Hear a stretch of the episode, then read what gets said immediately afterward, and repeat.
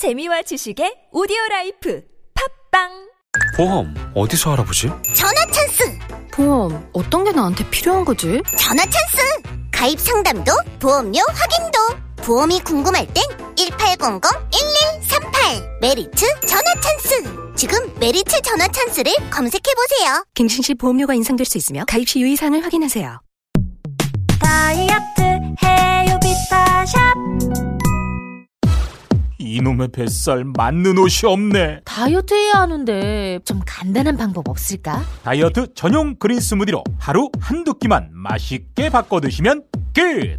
일오이이 육육사팔 또는 비타샵을 검색해주세요. 다이어트 해요 비타샵. 안녕하세요. 아나운서 정다은입니다. 깜짝 퀴즈. 노동자를 한 명 고용한 사업주, 사회보험 가입은 의무일까요? 선택일까요? 정답은 의무입니다. 사회보험은 노동자를 한 명만 고용해도 무조건 가입해야 하는데요. 그런데 사회보험료가 부담되신다고요? 걱정 마세요. 두루누리 사회보험료 지원 사업이 있으니까요. 열 명 미만 사업에 월평균 보수 이백십만 원 미만 노동자와 그 사업주에게 고용보험과 국민연금 보험료를 최대 구십 퍼센트까지 지원합니다. 두루누리로 혜택은 팍팍 누리고 부담은 확 내리세요. 이 캠페인은 고용노동부, 보건복지부, 근로복지공단, 국민연금공단이 함께합니다. 굽은 어깨 바로 잡자 바디로직. 거북목을 바로 잡자 바디로직. 굽은 등도 바로 잡자 바디로직. 상체를 바로 잡는 바디로직 탱크탑. 뻐근한 거북목, 구부정한 어깨와 등을 바디로직 탱크탑으로 쭉쭉 펴주세요. 이제 완벽하게 바로잡자. 골반, 허리, 거북목까지. 검색창에 몸매 교정 바디로직.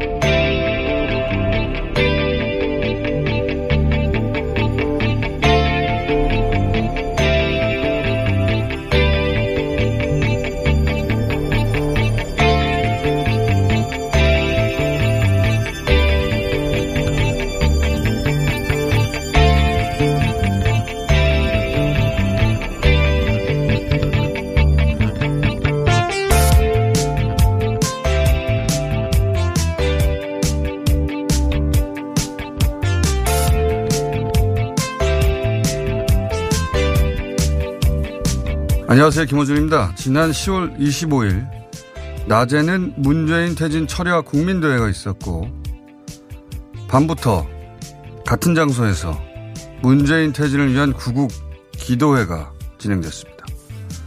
국민 폭발, 성령 폭발, 복음 폭발이라는 대형 문구 아래 정광훈 목사는 기도회를 이렇게 열었습니다. 이제는 공수법을 만들어서 다시 공산주의를 집행하려고 하는 것입니다. 저 김정은의 하수인이며 대한민국의 간첩의 총지휘자인 문재인은 더 이상 우리는 용서할 수 없습니다. 하나님도 우리 편입니다. 문재인 이놈을 대통령은 고사하고 한 인간으로서 해서는 안 될 짓을 했기 때문입니다. 단 하루라도 문재인이가 청와대에 있는 이상 대한민국은 재앙이 될 것입니다. 재앙. 새벽 다섯 시까지 이어진 통성 기도 끝에 황교안 대표는 이렇게 등장해서 이런 말을 합니다. 황교안 대표도 와 계십니다. 황교안 대표님과 정광훈 목사님이 손을 잡으면 우리는 당장 끝낼 수 있습니다. 우리 모두 함께 손을 잡고 싸움의 승리를 위해서 저 청와대를 향해서 다 함께 나갑시다. 이승만, 박정희에 이어가는 세 번째 지도자가 나와야 된다고 생각합니다.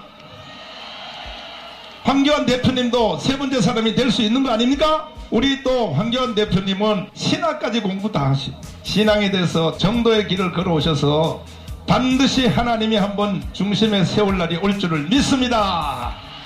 그 위대한 나라를 문재인 정권이 이 년 반 만에 완전히 무너뜨렸습니다. 우리 반드시 똘똘 뭉쳐서 문재인 정권을 이겨냅시다. 황교안 대표가 대통령이 돼야 한다는 소리죠. 종교와 정치가 이렇게 노골적으로 손을 맞잡는 장면이 우리 역사에 있었습니까? 한반도에서 재정일치는 후삼국 시대 때 끝난 거 아닙니까? 천년 전에 끝난 사고방식을 다시 들고 나오는 거. 역사의 후퇴 수준이 아니라 역사의 몰락 아닌가요? 김원준 생각이었습니다.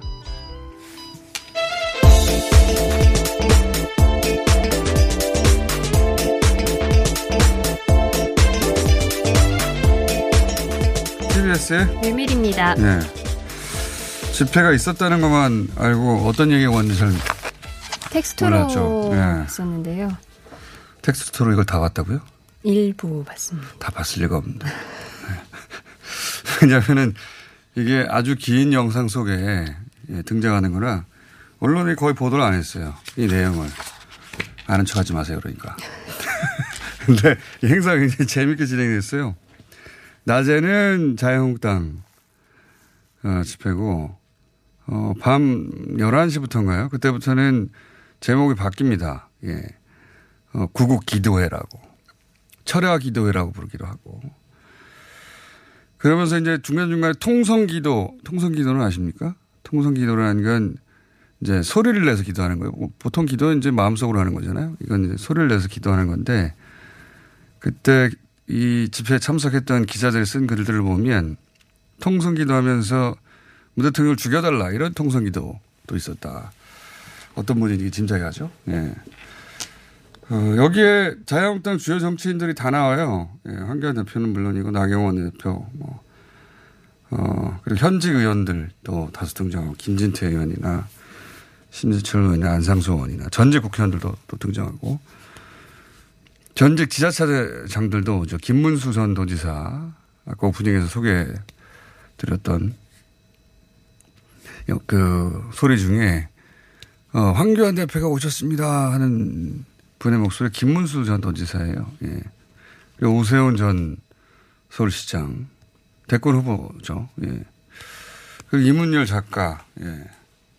많습니다. 아주 많은 분들이 등장하는데 어.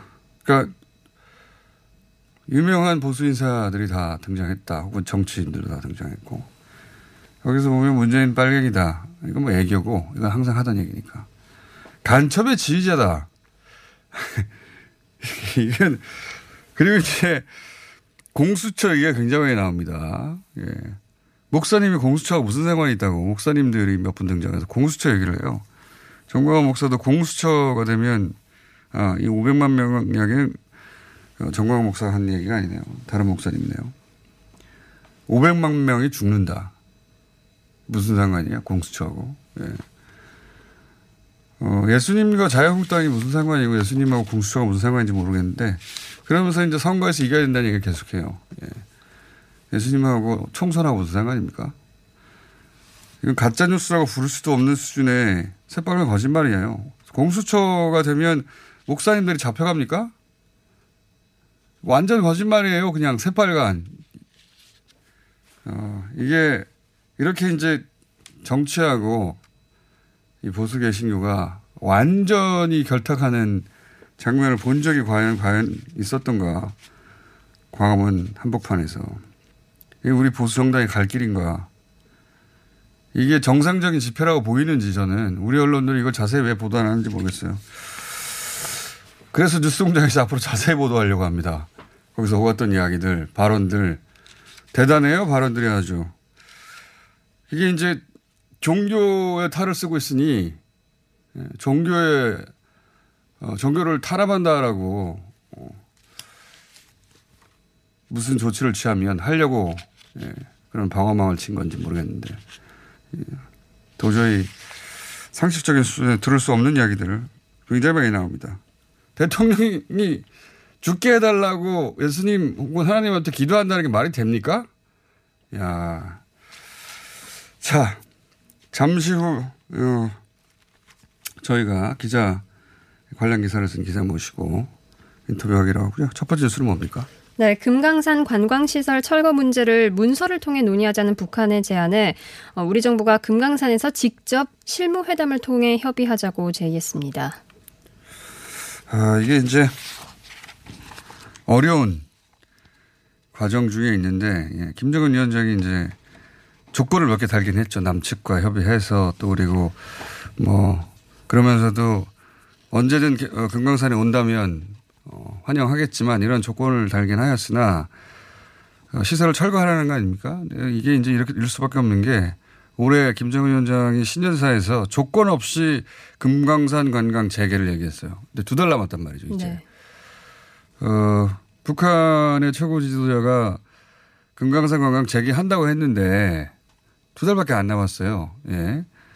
그러니까 본인이 한 말이 지켜지지 않게 되는 상황이 된 것이죠. 단순히 그것뿐만 아니라 어, 미국하고의 관계도 어, 두 달 이내에 풀어야 되고, 우리 정부 입장에서는 미국이 계속 안 된다고 하니까 미국과의 문제만 풀면 자연스럽게 풀릴 문제니 지금 미국과 갈등하느니 이 우선순위를 뒤로 뒀다는 건데, 저는 이제 결정의 순간이 온 것 같아요. 그러니까 미국이 이 문제에 대해서 불편해하더라도 어, 돌파구를 마련해야 되지 않을까. 정부에서 창의적 해법을 얘기하는데 이게 뭔지는 모르겠어요. 아마 개별 관광은 허용하는 쪽으로 가지 않을까. 한 두 달 이내에 아주 큰 결정이 내, 내려져야 되는 상황인 것 같습니다. 이것도 잠시 후에 다뤄보겠습니다. 다음 뉴스는 뭔가요? 네. 삼성바이오로직스 회계 부정 사건의 증거를 인멸한 혐의를 받는 삼성 임직원들에게 징역 일 년에서 사 년이 가까이 구형됐습니다. 아, 이거 굉장히 오랫동안 끌고 오던 이야기인데, 어, 이게 이제 삼성전자 사업지원 태스크포스 이렇게 언론에서는 표현하는데, 이게 미전실이에요, 미전실. 예. 미전실의 후신인데, 여기에 부사장들에게,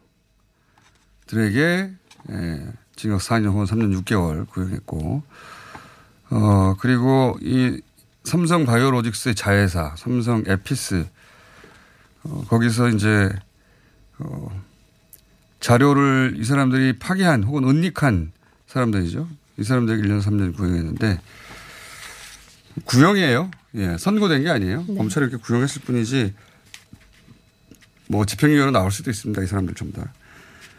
그런데 삼성은 여전히 이게 분식회계를 하거나 그러기 위해서 한 게 아니다라고 얘기하고 있어요. 뭐하러 했답니까? 그러면 분식회계를 해서 감추거나 이런 게 아니다. 예. 이게 이제 바닥 뜯고 공정 바닥 뜯고 숨긴 거 그 사건이거든요. 예. 뭐하러 그랬는지 모르겠어요. 그랬던 그 이유를 얘기해야 될 거 아닙니까? 그렇게 하려고 한 건 아니다라고 말은 하는데, 그러면 뭘 하려고 했다는 말은 없어요. 거짓말이죠. 라고 저는 생각합니다. 예. 이제 이제 막 시작된 거예요. 예. 마지막 그 최후 변론하고 선고까지 가는 그 과정에 구형이라고 하는 건 마지막 마지막 단계의 첫 부분이죠. 예, 구형이 됐다. 선고가 일어난 건 아닙니다. 다음은요. 네, 패스트트랙에 오른 검찰 개혁안을 문희상 국회의장이 오늘 본회의에 부의할 것으로 보입니다. 자, 이게 부의한다는 게 굉장히 어려운 표현인데, 예, 바로 본회의에 상정돼서 투표한다는 얘기가 아니고 부의를 하면 두 달 이내에 예, 투표를 해야 됩니다. 그러니까 어, 십이월까지는 해야 되는 거죠. 대략 십일월 말이나 십이월 초에 아마 패스트트랙 관련 법안이 다 올라가서 한 번에 투표하지 않을까. 그러니까 본회의에서 투표를 하지 않을까. 부의는 그냥 어, 본회의에 육십 일 이내에 투표를 해야 된다는 얘기고, 어, 그렇다는 얘기는 십일월 말 십이월 초쯤 아마도 대략 어, 패스트트랙 관련한 큰 투표가 있을 것이다. 그 전후로 아주 파란이 있겠죠. 자, 다음 뉴스는요.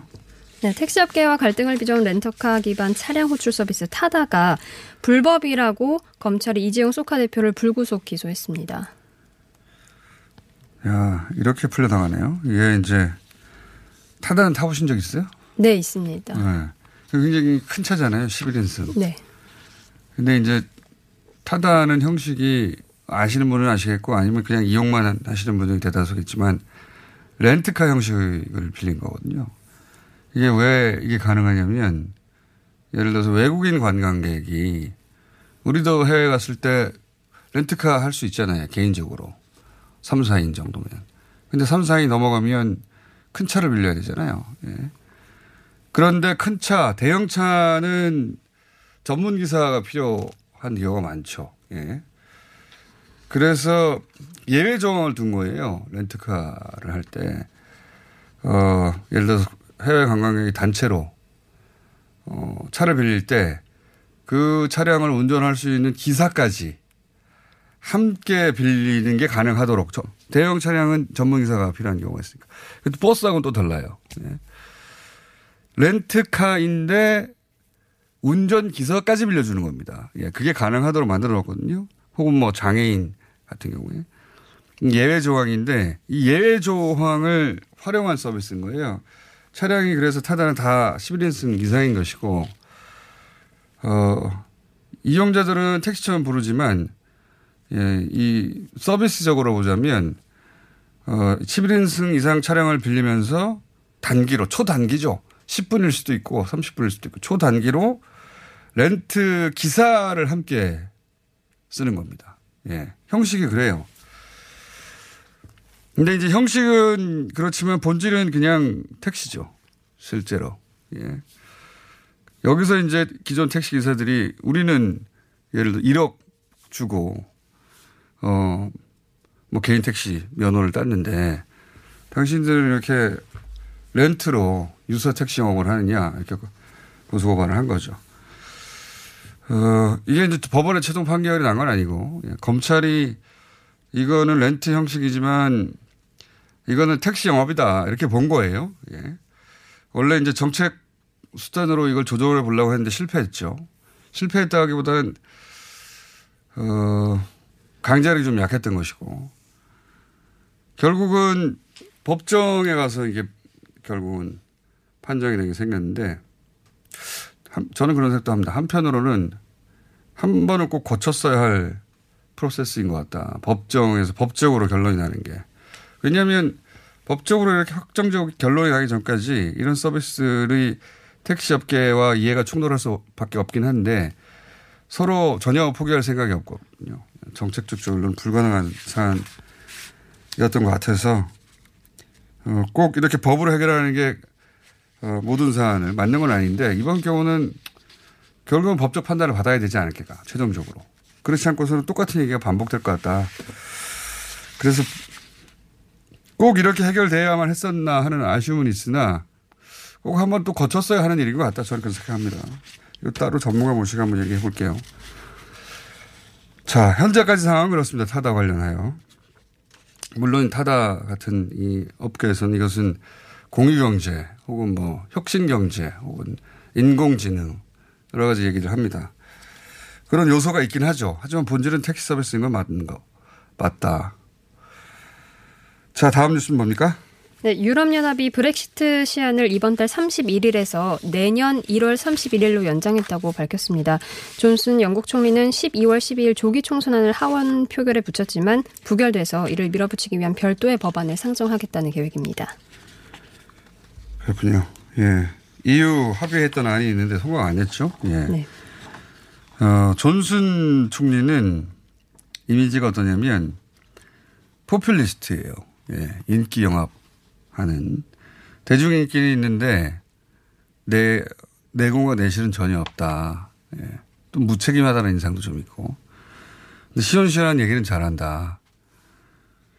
그런 이미지거든요. 근데 이 양반이 어, 십이월에 총선을 해서 자기 실력을 자기가 진짜 총리인 걸 보여주겠다 이런 속셈도 있는 건데 그럴 가능성이 높아졌어요. 예, 십이월 달에 영국에서 조기 총선을 해서 만약에 이제 브렉시트를 원하지 않는 어, 목소리가 크다면 여기서 지겠죠. 그리고 나서 조건이 바뀌겠죠 아마.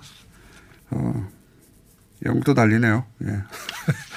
계속 이 뉴스는 저는 팔로우업에서 알려드리겠습니다. 왜냐하면 이건 단순히 영국 그 자국 내 이슈로 끝나는 게 아니라 어, 우리에도, 우리한테도 영향을 미치고, 세계 경제에도 영향을 미치고, 세계 질서에도 영향을 미치는 겁니다, 사실은. 어, 과거의 영국은 사라지는 것이고, 대영제국이 완전히 끝이 나는 거예요, 여기서.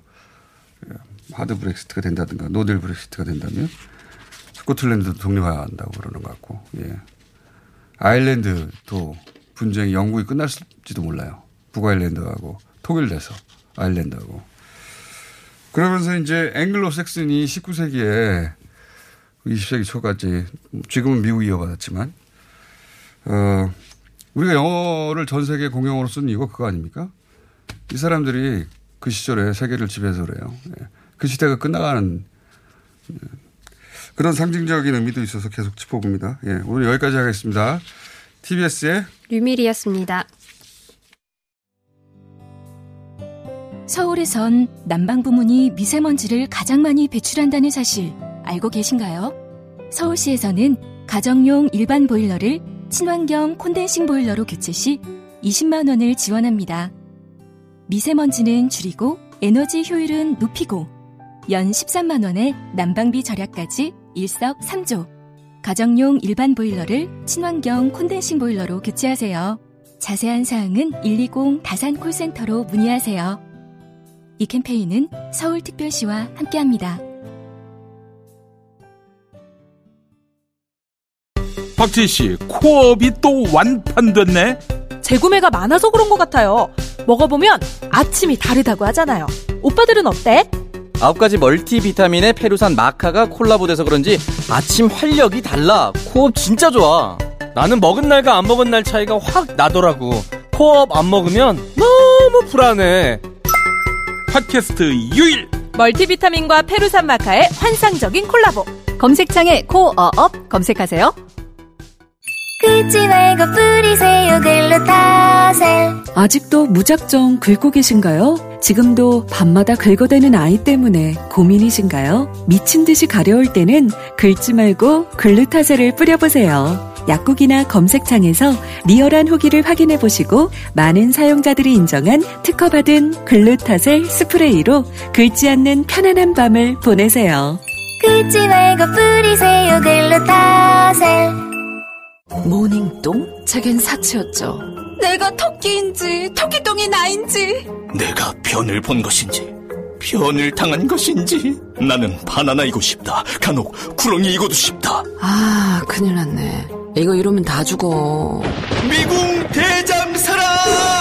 이거 먹고 제가 한번 볼일 봐가지고, 네, 바나나 나오는 바람에 원숭이들이 들고 그러고, 아유, 몇십 마리가 달라붙어가지고, 아침마다 원숭이를 불러 모으는 미궁 대장사랑이었습니다.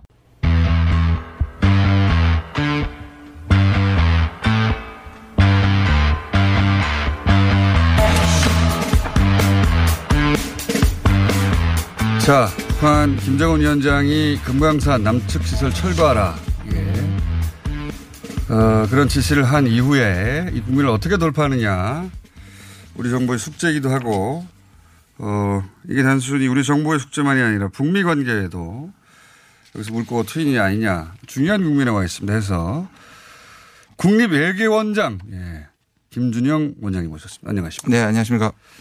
여기서부터 좀 얘기를 해볼게요. 그러니까 많은 사람들이 금강산 관광은 재개할 수 있는 거 아니냐, 네, 우리가. 네. 근데 이제 미국 때문에 못했다, 여기까지는, 네, 이제 많은 사람들이 알고 있어요. 네네.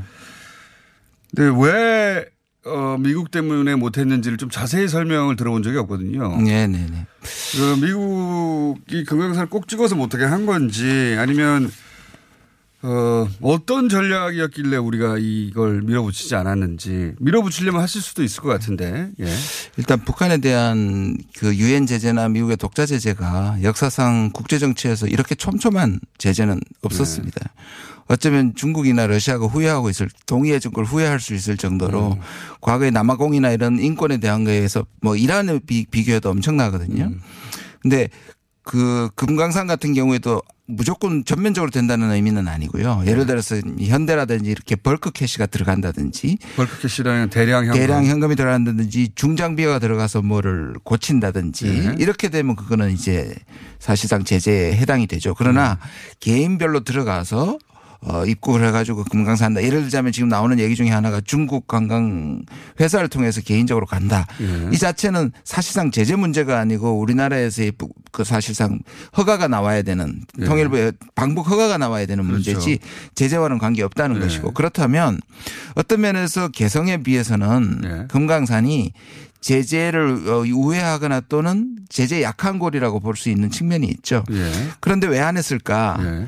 사실상 미국의 강경파들이 이 문재인 정부에 대해서 상당한 의심을 가지고 있었잖아요. 그, 출범부터. 그건 지금까지도 그렇습니다. 그렇죠. 그리고 네. 뭐 중간에 선박 환적이라든지 이런 데서 한국 정부가 느슨한 네. 거 아니냐. 그러니까 제재 북한에 대한 제재 의지가 약한 거 아니냐. 그러니까요. 예, 그리고 문 대통령이 이제 유럽을 방문했을 때 작년에 조건부로 북한이 네. 아주 심각한 비핵화 조치를 하면 네. 그걸 달고 나서 그러면 제재를 좀 완화시킬 필요가 있다 얘기한 것도 아, 또 제재 완화를 벌써 얘기한다고 음. 또 공격을 해왔단 말이에요. 미국에서 강경파들이. 그러면 우리 내부에서 오히려 우리는 유엔 제재 수준보다 훨씬 더 제재를 잘 지키는 한 증거로서 활용했다. 금강산까지 안 막는 거라는 걸 굉장히 어필한 한 수단으로 사용을 했습니다. 아, 그러니까 이제 미국의 강경파들이 미국 정부 행정부 내에서도 어, 트럼프 정부 내에서도 이제 미국 강경파들은 계속 있었고 네.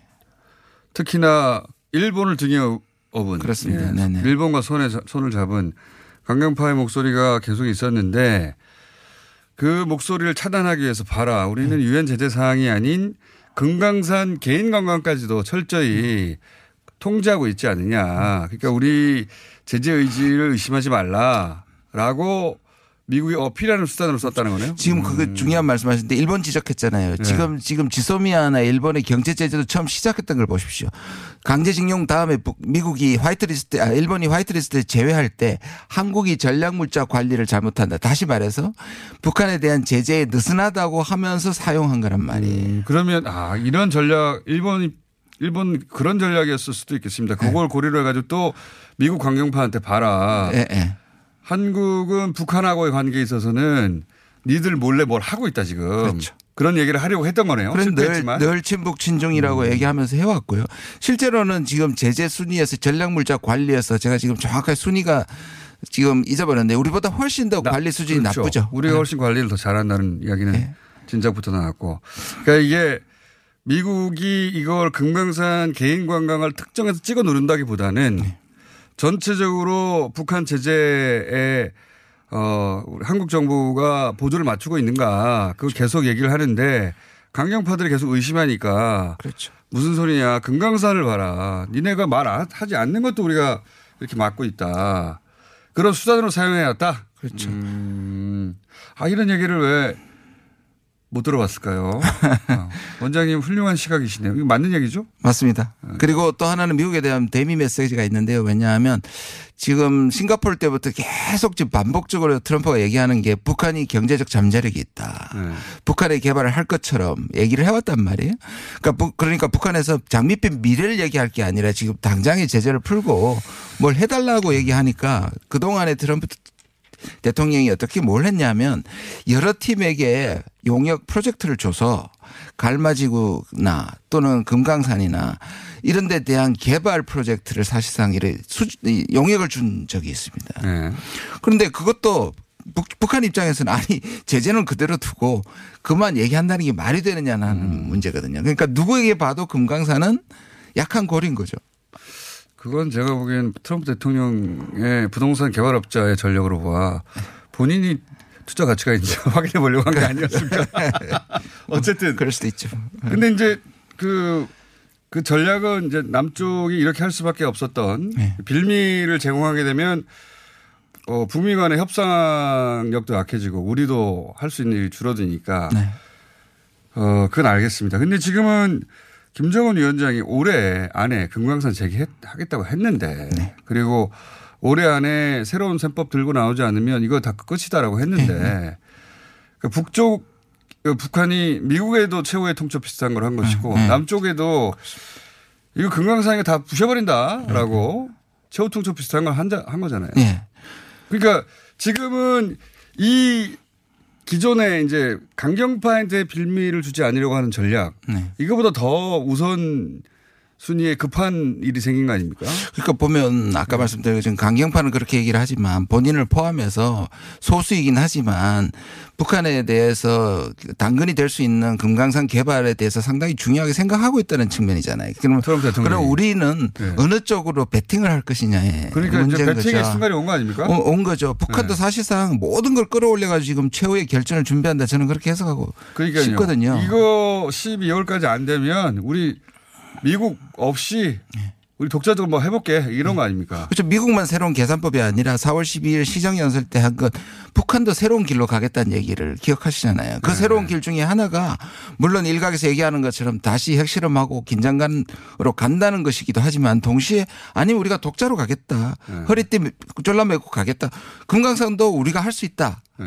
그러면 대신에 저기 미국이나 다른 사람들 우리한테 비핵화 요구하지 못한다 이런 그러니까 일종의 메시지를 보내고 있는 그렇죠. 겁니다. 그렇죠. 우리는 그냥 핵 보유국으로 가겠고 그리고 네. 그 상황에서 독자적인 경제 모델을 개발하겠다. 그렇죠. 남쪽도 그렇게 알아라 이런 메시지잖아요. 그렇죠. 그러면 이제 그 지난 이 년 반이 다 무산되는 셈인데. 그렇죠. 예. 네. 그리고 김정은 위원장이 나이도 젊은데 이런 얘기를 하고 나서 일, 이 년 사이에 태도를 바꿀 일도 없을 것 같고. 그렇죠. 네. 아까 중요한 말씀을 하셨는데 그 금강산이나 개성이라는 것을 이제 마음대로 왕래하겠다고 했는 약속보다 더 중요한 게 뭐냐면 사실상 연말까지 네. 시한을 내려버렸단 말이에요. 그렇죠. 네. 그건 북한이 거꾸로 하면 북한도 자기 지금 덫에 걸려 있는 상황이니까. 네. 그리고 한 내년 삼월까지라고 했으면 또 모르겠는데 왜냐하면은 네. 사실 여러 가지 미국의 정치 일정상 어쨌든 그렇죠. 올해라고 해버렸어요. 올해라고 해버렸단 말이에요. 근데 그거는 있어요. 여진에 있는데 뭐냐면 대신에 연말까지 네. 뭔가 합의 적어도 실무협상에서의 합의가 나와서 내년으로 넘기는 건 괜찮지만 음. 십이월까지 아무것도 못한 채로 넘기게 되면 이거는 북한으로서도 곤란해지는 거죠. 그렇죠. 새로운 해법이라고 할 만한 네. 그 정도면 뭐 새로운 접근법이다 네. 예, 라고 할 만한 게 십이월까지 나오면 그 다음으로 아니면 적어, 적어도 정상회담을 내년 초에 한다는 정도의 가안이라도 나와야지 넘기는 거죠. 그러면 우리 정부가 두 달 동안 할 수 있는 건 뭡니까? 그러니까 아까 말씀드린 이 갈, 갈림길인 거죠. 우리가 먼저 이게 미국 강경파를 걱정할 일이 아니라 지금 북한 강경파를 걱정할 일이에요 보니까. 그렇죠. 그런데 그러니까. 우리가 지금 보면 미국이나 저기 북한이 왜 정상만 만나면 저렇게 얘기를 잘하는데 왜 나오면 좀 서로 욕을 할까? 네, 그거 해설해 주십시오. 그건 왜냐하면 우리가 매사 아무리 북한이라도 매사 워딩까지 줄 수는 없단 말이에요. 예를 들어서 김명길이 그 김명길 대사가 스톡홀름을 깨고 오면서 중간에 모스크바에서 뭐 파티를 했다는 얘기가 뒷얘기가 있습니다. 그러니까 어, 자기들은 승리했다 이거죠. 그런 것도 잘하시네요. 그러면 뭐 김 그 김명길 입장에서는 네. 과거의 아, 실패 지금 말씀하셨죠. 스웨덴에서 예, 스웨덴에서 스톡홀름에서 북한하 그러니까 미국하고 만나서 결렬된 다음에 그 준비 회담 했는데. 네. 결렬을 시켰는데 네. 그거를 성공으로 본 거죠. 성공으로 보고 모스크바를 경유해서 북한으로 돌아오기 전에 이제 큰 파티를 했다는 잘했다고. 얘기가 있습니다. 잘했다고. 그런데 그러니까 일, 결렬을 예정하고 간 거죠. 그렇죠. 네. 그건 그런데 그건 왜냐하면 그 전에 김영철이나 또는 김혁철이 대화 상대자에서 하노이의 실패를 가져왔기 때문에 네. 본인으로 봐서는 강, 일단 강하게 나가는 것이 자기 입지에서도 도움이 되고 북한 입지에서도 도움이 되는 거잖아요. 원래 계획이었겠죠. 그렇죠. 이거. 그러면 예를 들면 김정은 위원장이 가서 그러면 부드럽게 해라 이 말이 매사 떨어지지 않는단 말이에요. 네. 미국도 마찬가지예요. 미국 내부가 아주 잘 조정이 돼서 한 목소리만 나는 게 아니란 말이에요. 네. 그 강경파 목소리가 계속 나고 이게 심해지면 이제 그 트럼프나 이제 김정은 위원장이 워워워 이제 낮춰라 이렇게 하는 거지. 그렇게 봤을 때 이 이런 목소리가 계속 나왔을 때 뭐냐면 사실 어디에 배팅을 할 것이냐 하는 것이 굉장히 중요해지는 거죠. 그러니까 이제 원장님 판단으로는 지금 우리가 어 승부를 던질 때고 그거는 그렇죠. 금강산 관광과 관련 금강산과 관련된 조, 전향적인 조치를 해야 할 때다. 그렇죠. 이게 지금 사실상 전향적인. 우리가 조금 구별해 봐야 되는데 만약에 이거를 그냥 단순히 저는 뭐라도 줄을 잡고 본류로 들어가야 된다고 생각합니다. 그래서 네. 이것을 계기로 실무회담을 하자라고 한 자체는 나쁘지 않지만 네. 실무회담을 단순히 재개하기도 힘들 뿐 아니라 우리의 북한 입장에서 보면 네. 우리의 근본적인 자세가 네. 배팅을 하고 미국을 설득시킨다는 쪽에 무게가 실리지 않으면 단순한 금강산 문제를 가지고 실무회담은 나오지 않을 거다. 그럼에도 불구하고 우리는 이걸 가지고 사실상 계기로 한번 우리도 승부를 걸어야 된다 이렇게 우리도 생각합니다. 우리도 배팅을 해야 된다. 그러니까 금강산 관광 그 자체가 시비를 걸었다기보다는 음. 지금 북미 관계나 남북 관계 근본적으로 애초에 우리가 말로 하기로 한 방향대로 그 약속대로 올해 안에 시행을 해야 될 거 아닌가. 그렇죠. 제대로라고 북한에서 탁 던진 거 아닙니까? 그렇죠. 지금 가용한 수단을 전부터 동원하고 있지 않습니까? 김계관도 소환했죠. 네. 김영철도 소환했죠. 네. 김영철 다시 등장했어요. 네. 네. 사실상 정치적 숙청 아닌가 그랬었는데. 예. 한, 한때는 뭐 다 죽었다고 얘기했죠. 예. 처음에는 죽었다고 사형시켰다고 얘기도 했죠. 그 북한에서 사실상 지금 숙청돼서 없어진 사람은 없죠. 보직 이동일 뿐이지. 예. 그런데 어쨌든 정치적으로는 좌천됐다고는 할 수 있을 그렇지, 그렇죠. 사람까지도 뭐. 다 등장시키는 거 아닌 건 지금 그렇죠. 전부 다. 그렇죠.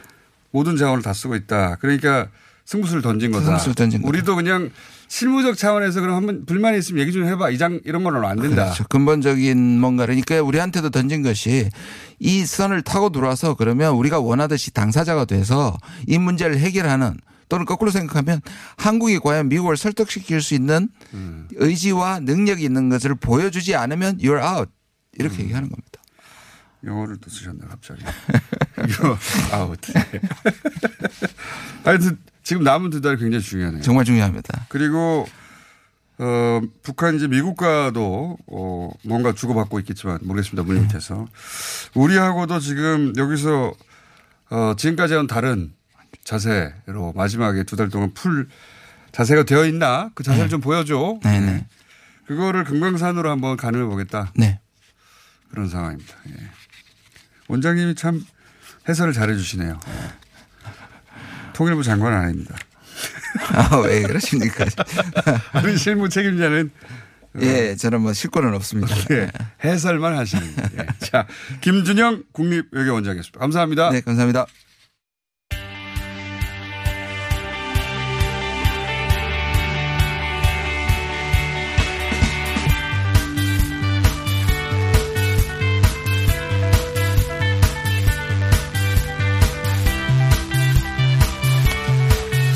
자, 아, 오늘 오프닝에서 제가 이야기했던 지난 이십오일에 자유한국당과 정광훈 목사의 콜라보 예, 집회 범국민투쟁대회라고 낮에는 했고 범국민 어, 기도회라고 밤에는 이름을 바꿨던 이 집회를 취재한 뉴스앤조의 이용필 기자님 나오셨습니다. 안녕하십니까? 네, 안녕하십니까? 예, 자. 뉴스앤조이는 어, 개신교 독립언론입니다. 예. 네. 여기서 독립언론이라는 게 중요합니다. 특정 교회에 소속되어 있는 게 아닌 거죠. 예. 네. 저희는 독립언론으로서 성역을 가리지 않고 비판 보도를 예. 하고 있습니다. 예. 성역 없이. 네. 자, 저도 이 영상 쭉 봤거든요. 네. 야, 영상 보면서 저도 오랜 시간 이 보수 개신교가 음. 어, 보수 정치권에게 우호적인 발언을 한 거를 본 적이 있어요. 예, 예. 네. 그렇죠. 그런 거를 하루, 한두 번이 아니죠. 개인적인 자격으로도 하고. 그렇죠. 목사님 설교 시간에도 하고 뭐 그런 건 많이 있어요. 근데 네네. 이렇게, 예, 광화문 광장에서 이렇게 많은 사람들이 모여가지고 예. 이 사람 대통령 해야 돼. 뭐 선거에서 이겨야 돼. 그렇죠. 완전 선거 개입 혹은 뭐 공수처법 하면 오백만 명이 죽어. 네. 이런 거는 본 적이 없어요. 그러니까 이제 기독교 단체에서 예. 어, 이제 군사정권 이후에 예. 그러니까 이, 이 군사정권 이전에는 이제 반대하는 조직적으로 반대하는 그런 움직임 좀 있지 않았습니까? 그때는 이제 독재 타도. 그렇죠. 독재 타도였는데 예. 이제는 그러니까 그 이후에는 사실 이제 정권 반대보다는 정책 반대. 그러니까 예. 우리가 잘 아는 사학법이나 주한미군 철수, 종교인 과세, 차별금지법. 사학법 같은 경우는. 예. 교회가 재단으로 운영하는 그렇죠. 예, 교육재단이 있어서 그랬던 예, 예. 것이고. 예. 그래서 이제 정책 반대 등이 있었는데. 종교인 과세는 자기들 얘기 아닙니까? 그런데 예, 예. 공수처법을 왜 반대하는 거예요? 공수처법을 왜 반대하냐. 목사님하고 아무 상관이 없는데. 예, 그러니까 뭐 자기 이제 정권에 저항하는 세력들을 싹 잡아다가 쳐넣는다. 이런 이제 좀 근거 없는 주장을 하면서. 정권에 반대하는 세력이. 예. 이 공수처법은 대부분 고위공직자로 정부 그렇죠. 여당이 임명한 사람이거나 가까운 사람들이에요. 그러니까 전혀 관련이 없죠. 아, 정반대예요. 네. 정반대. 그러니까 사법, 그러니까 공수처를 통해서 사법을 장악하고 그 연동형 비례제가 통과되면 입법부를 장악하려고 한다. 누가 이제 문재인 대통령이 그러려고 하기 때문에 그 이유는 공산화를 시키기 위해서. 그렇죠. 예. 네. 그러니까 문재인 대통령이 이 나라를 국가를 그러니까 국가를 통째로 이제 북한에다 갖다 바치려고 한다. 네. 그래도 우리 이제 기독교인들 막아야 된다. 네. 공산주의가 되면 우리 교회도 못 다니고 목사님들 설교 이제 강단에 설교도 못 한다. 그렇죠. 광화문 한 가운데서 예. 수도 한복판에서 애국가도 부를 수가 없다. 예예. 예. 이 이야기를 그냥 가짜뉴스 카톡으로 돌리는 게 아니라 이런 자리에서 공개석상에서 아주 그냥 지도자들에 해당되는 그렇죠. 사람들이 예. 계속해요. 그중에 하나 들어볼까요? 정광훈 목사가 한 이야기를. 이제는 공수법을 만들어서 다시 공산주의를 집행하려고 하는 것입니다. 저 김정은의 하수인이며 대한민국의 간첩의 총지휘자인 문재인은 더 이상 우리는 용서할 수 없습니다. 하나님도 우리 편입니다. 공수처, 공수법이 이제 공수처법을 얘기한 겁니다. 예, 그렇죠. 예. 예. 그리고 그 대통령에 대해서 공산주의자다, 빨갱이다에 음, 음. 대해서 어, 그렇게 개인적으로 생각한다라고 네. 이념에 관한 문제고 신념에 관한 문제여서 뭐 너그럽게 법으로 봐줄 수 있어요. 음. 그런데 간첩의 총지휘자다. 이건 네. 사실관계에 대한 문제거든요. 그러니까 뭐 신영복 선생은 가능한가 이게. 그러니까 이제 이 정광훈 목사 봤을 때는 이 문재인 대통령이 예전에 이제 신영복 선생을 가장 이제 존경한다 이런 네. 발언을 했는데 그걸 가지고 신영복은 간첩의 왕이기 때문에 네. 문재인 대통령이 존경한다고 했기 때문에 간첩의 총지휘자다. 또 이런 도식이 성립이 되는 거고요. 그러면서 공수처법을 계속 갖다 붙입니다. 그렇죠. 예. 공수처법 반대하고. 공산화를 위해서 공수처법을 실시한다. 음. 이런 논리거든요. 예예. 예. 그리고 거기 나온 분들이 공수처법 관련해서 계속 얘기합니다. 자, 또 다른 한기총 전 예. 대표이상 예. 들어보시겠습니다. 여러분. 이 정권에 항거하는 사람들을 전부 다 잡아다가 감옥에다가 가두려고 할 것입니다. 그렇기 때문에 공수처는 반대해야 됩니다. 연동형 비례제는 입법부를 장악해서 자기 멋대로 법을 바꾸겠다는 이 얘기입니다. 할렐루야! 철저하게 반대해야 됩니다. 아, 괜히 제가 부끄럽네요. 네, 이 자유한국당의 이해하고 딱 떨어지는 거예요. 네, 맞습니다. 그 연동형 비례제도로 입법부를 장악해서 법을 바꾸겠다고 했는데 이건 자유한국당하고 민주당 모두 의석수가 줄어들어요. 네네. 어떻게 장악을 합니까? 맞습니다.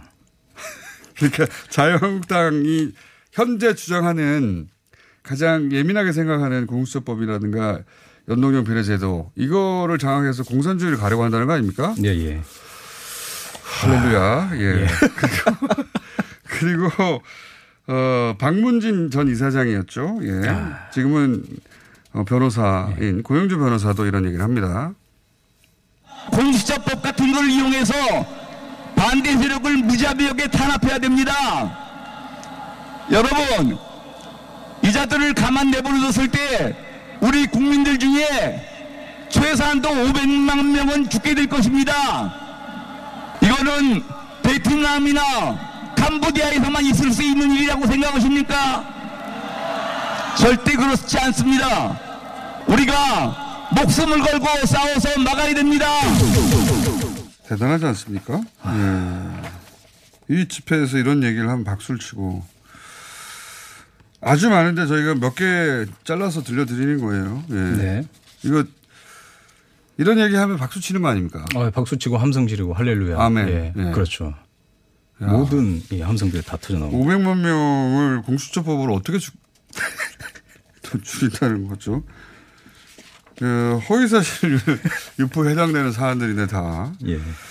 그리고 이 이야기는 다 이제 빨갱이, 간첩, 북한 뭐 이런 얘기로 연결됩니다. 예. 예. 그렇죠. 이런 논리가 이제 어떻게 보면 이제 공산주의 망령이 이십일 세기에 다시 살아나는 건데 이게 안타깝게도 이제 보수 개신교인들을 중심으로 퍼지고 있다고 볼 수 있겠습니다.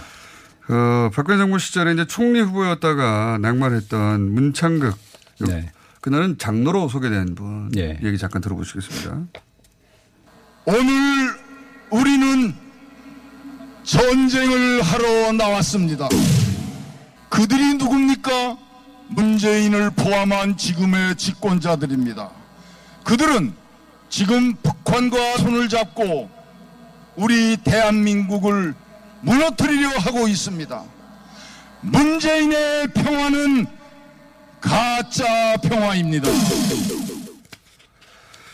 자, 뭐 이 색깔론, 북한과 손잡는다는 거는 그 그날 등장했던 모든 분들이 다 한마디씩 한 거라서 버전이 아주 많은데 어, 그중에서 어, 아주 귀에 싹싹 들어오는 어, 버전 중에 너무 많아가지고 색다른 걸 좀 해볼까요? 네. 저희가 컷이 많이 준비되어 있거든요. 여기서 이제 아, 박정희 전 대통령하고 연결하는 이야기도 많이 나왔어요. 네. 네. 박정희 전 대통령을 어, 다 지우려고 한다. 박정희 대통령 관련된 행사를 곧 또 할 거거든요. 그래서 네네. 그 관련 발언도 굉장히 많이 나왔는데. 전주 토요일에 이제 사십 주기 추도식 예, 정광훈 목사 주도를 했고요. 예. 예. 박정희 전 예. 대통령. 이승만과 박정희 대통령을 부활시켜야 된다. 예. 그래야 대한민국을 살아날 수 있다. 또 이런 발언도 했고요. 정광훈 목사는 이제 일 지도자 이승만, 네. 이 지도자 박정희, 삼 지도자 황교안, 황교안. 이렇게 예. 얘기하고 있죠. 또 예. 약간 좀 그러면 옆에 이제 김문수 지사가 뻘쭘해할 것 같으니까 예. 김문수 지사도 될 수 있다. 예. 될 수도 있다. 될 수 있다고는 하지 않았어요. 네, 될, 될 수도 있다. 있다. 예. 정확하게 들었는데 예. 박정희 전 대통령 언급한 거 하나 들려드리겠습니다. 송영선 전 자유한국당 의원입니다. 우리 대한민국 역사상 자기의 훌륭한 조상 우리를 배고픔에서 구해준 영웅 박정희 대통령을 호적에서 지우려고 하는 인간은 없었습니다. 천하의 호로 자식이 누구냐? 부모를 기억하지 못하면 호로 새끼야. 이런 사람을 우리가 대통령으로 모시고 있고 청와대를 살도록 그대로 허락해서 되겠냐고. 아, 이런 정도의 발언 네. 이제 박정희 대통령하고 관련해 가지고는 계속 얘기를 하고. 어, 보물창고와 같아요. 네, 예. 아주. 예, 긴 시간 동안 이어졌기 때문에 많은 발언들이 있었고, 예. 그 중간중간에 이제 통성기도. 그렇죠. 예. 예. 통성기도 하고. 음.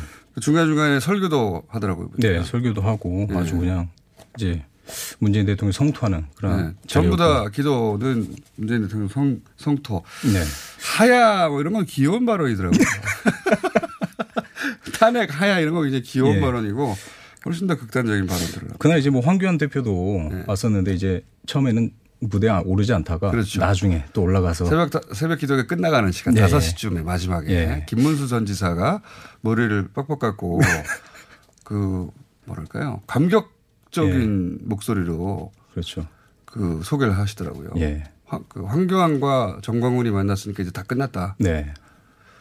야, 그때 이제 또 황교안 대표가 그 단상에서는 또 위대한 나라를 문재인 대통령이 이 년 반 만에 완전히 무너뜨렸다. 네. 또 이렇게 또 선동적 발언을 했고요. 그건 저희가 들려드렸고. 네. 네. 그, 아, 이거 정말 저도 영상을 봐가지고 할 얘기가 너무 많아가지고. 음. 그 중에서 또, 어, 색깔론은 계속 나왔다고 말씀드렸고. 그리고, 어, 지금 현재 정부가 교회를 공격한다. 네. 교회를 싫어한다. 뭐, 어, 그런 얘기도 계속 나옵니다. 그렇죠. 예, 자극하는 예. 여기도 음. 잠깐 들어보시겠습니다. 기독 자유. 사랑의 교회 판결 나는 거 봤어요, 안 봤어요? 공산주의자들은 교회를 싫어해. 소망교회 공격하는 거, 개별사하는 거 봤어요, 안 봤어요? 대학교회 목사들이요, 나와. 자, 우리가 내년을 위해서 하나님의 뜻에 따라서. 이 나라의 지도자를 뽑고 예수 한국 복음 통일 이루어질 것입니다. 믿으시면 아멘. 네, 내년이라는 것은 선거 총선. 총선입니다. 예, 예. 총선 얘기도 계속합니다. 네, 이게 그럼 사랑의 교회 판결하는 거 봤어요, 안 봤어요? 그래서 공산주의다라고 이렇게 얘기를 하지 않습니까? 네. 그럼 이제 대법원이 공산주의가 되는 거 아닙니까? 대법원 판결이 났는데 대법원 판결이 났는데 예. 공산주의자들이 이제 교회를 싫어해가지고 이런 판결을 냈다. 판결 내용은 아시죠? 지하, 예, 예. 지하 공간. 사랑의 교회가 잘못한 거예요. 네, 맞습니다. 예, 자기들이 쓸 수 없는 공간인데. 그 주민들한테 다시 돌려줘야죠. 그러니까 주민의, 주민의 공간인데 그거를 교회라고 막 쓰면 됩니까? 예. 예, 되돌려주라는 판결인데 공산주의자들이 교회를 싫어해서 그런 것이고 그러니까 우리가 내년에 선거를 음. 잘해야 된다. 음. 자유한국당이 투표하는 얘기죠. 자, 그러니까. 이게 약간 좀 내막이 있는데 네. 어, 지역구는 자유한국당, 네. 비례는 우리 주라. 기독자유당. 기독자유당. 예. 맞습니다. 맞다. 예. 이분은 또. 예. 기독자유당 대표시고요. 그렇고요. 예. 예. 물론 여기 현역 의원 김진태 의원 같은 분들도 나와서 이제 우리가 어, 선거에서 지면 음. 서울에서 애국가도 부를 수 없다. 이런 얘기도 있는데 그걸 안 들려드리겠습니다. 그걸 안 들려드리겠고 현역 정치인 얘기니까. 아니 뭐 현역 정치인이 이렇게 얘기할 수는 저는 있다고 봐요. 예. 우리가 선거에 지면 안 된다. 근데 음. 다른 다른 부분에 등장한 분들은 교 목사님이거나 예. 어, 기독교 관련 그렇죠. 단체 예. 장들이거나 그렇거든요. 이분들이 다 같이 정광훈 목사를 찬양합니다. 마지막으로 그럼 들어보시겠습니다. 안상수 의원이 하는 얘기입니다. 하나님께서 우리한테 선물을 주셨습니다. 모세의 지도력, 솔로몬의 지혜, 다윗의 용기를 가진 사람 누구죠? 전광훈, 전광훈을 선물로 주셨습니다. 네, 다 자유한국당 정치인들은 여기 올라오면 전광훈 목사를 칭송해요. 네. 그 이렇게 결합합니다. 제가 어떤 특정인이 어떤 네. 특정인을 칭찬할 때 기독교인 칭찬할 때 이런 상처는 지금 처음 들어봤습니다. 솔로몬, 네. 와, 다윗, 다윗, 모세 다 합쳐진 분이에요. 이렇게 쓰리 쿠션으로 들어가기 쉽지 않거든요. 네. 네. 이용필 기자였습니다. 네, 감사합니다. 또 모시겠습니다.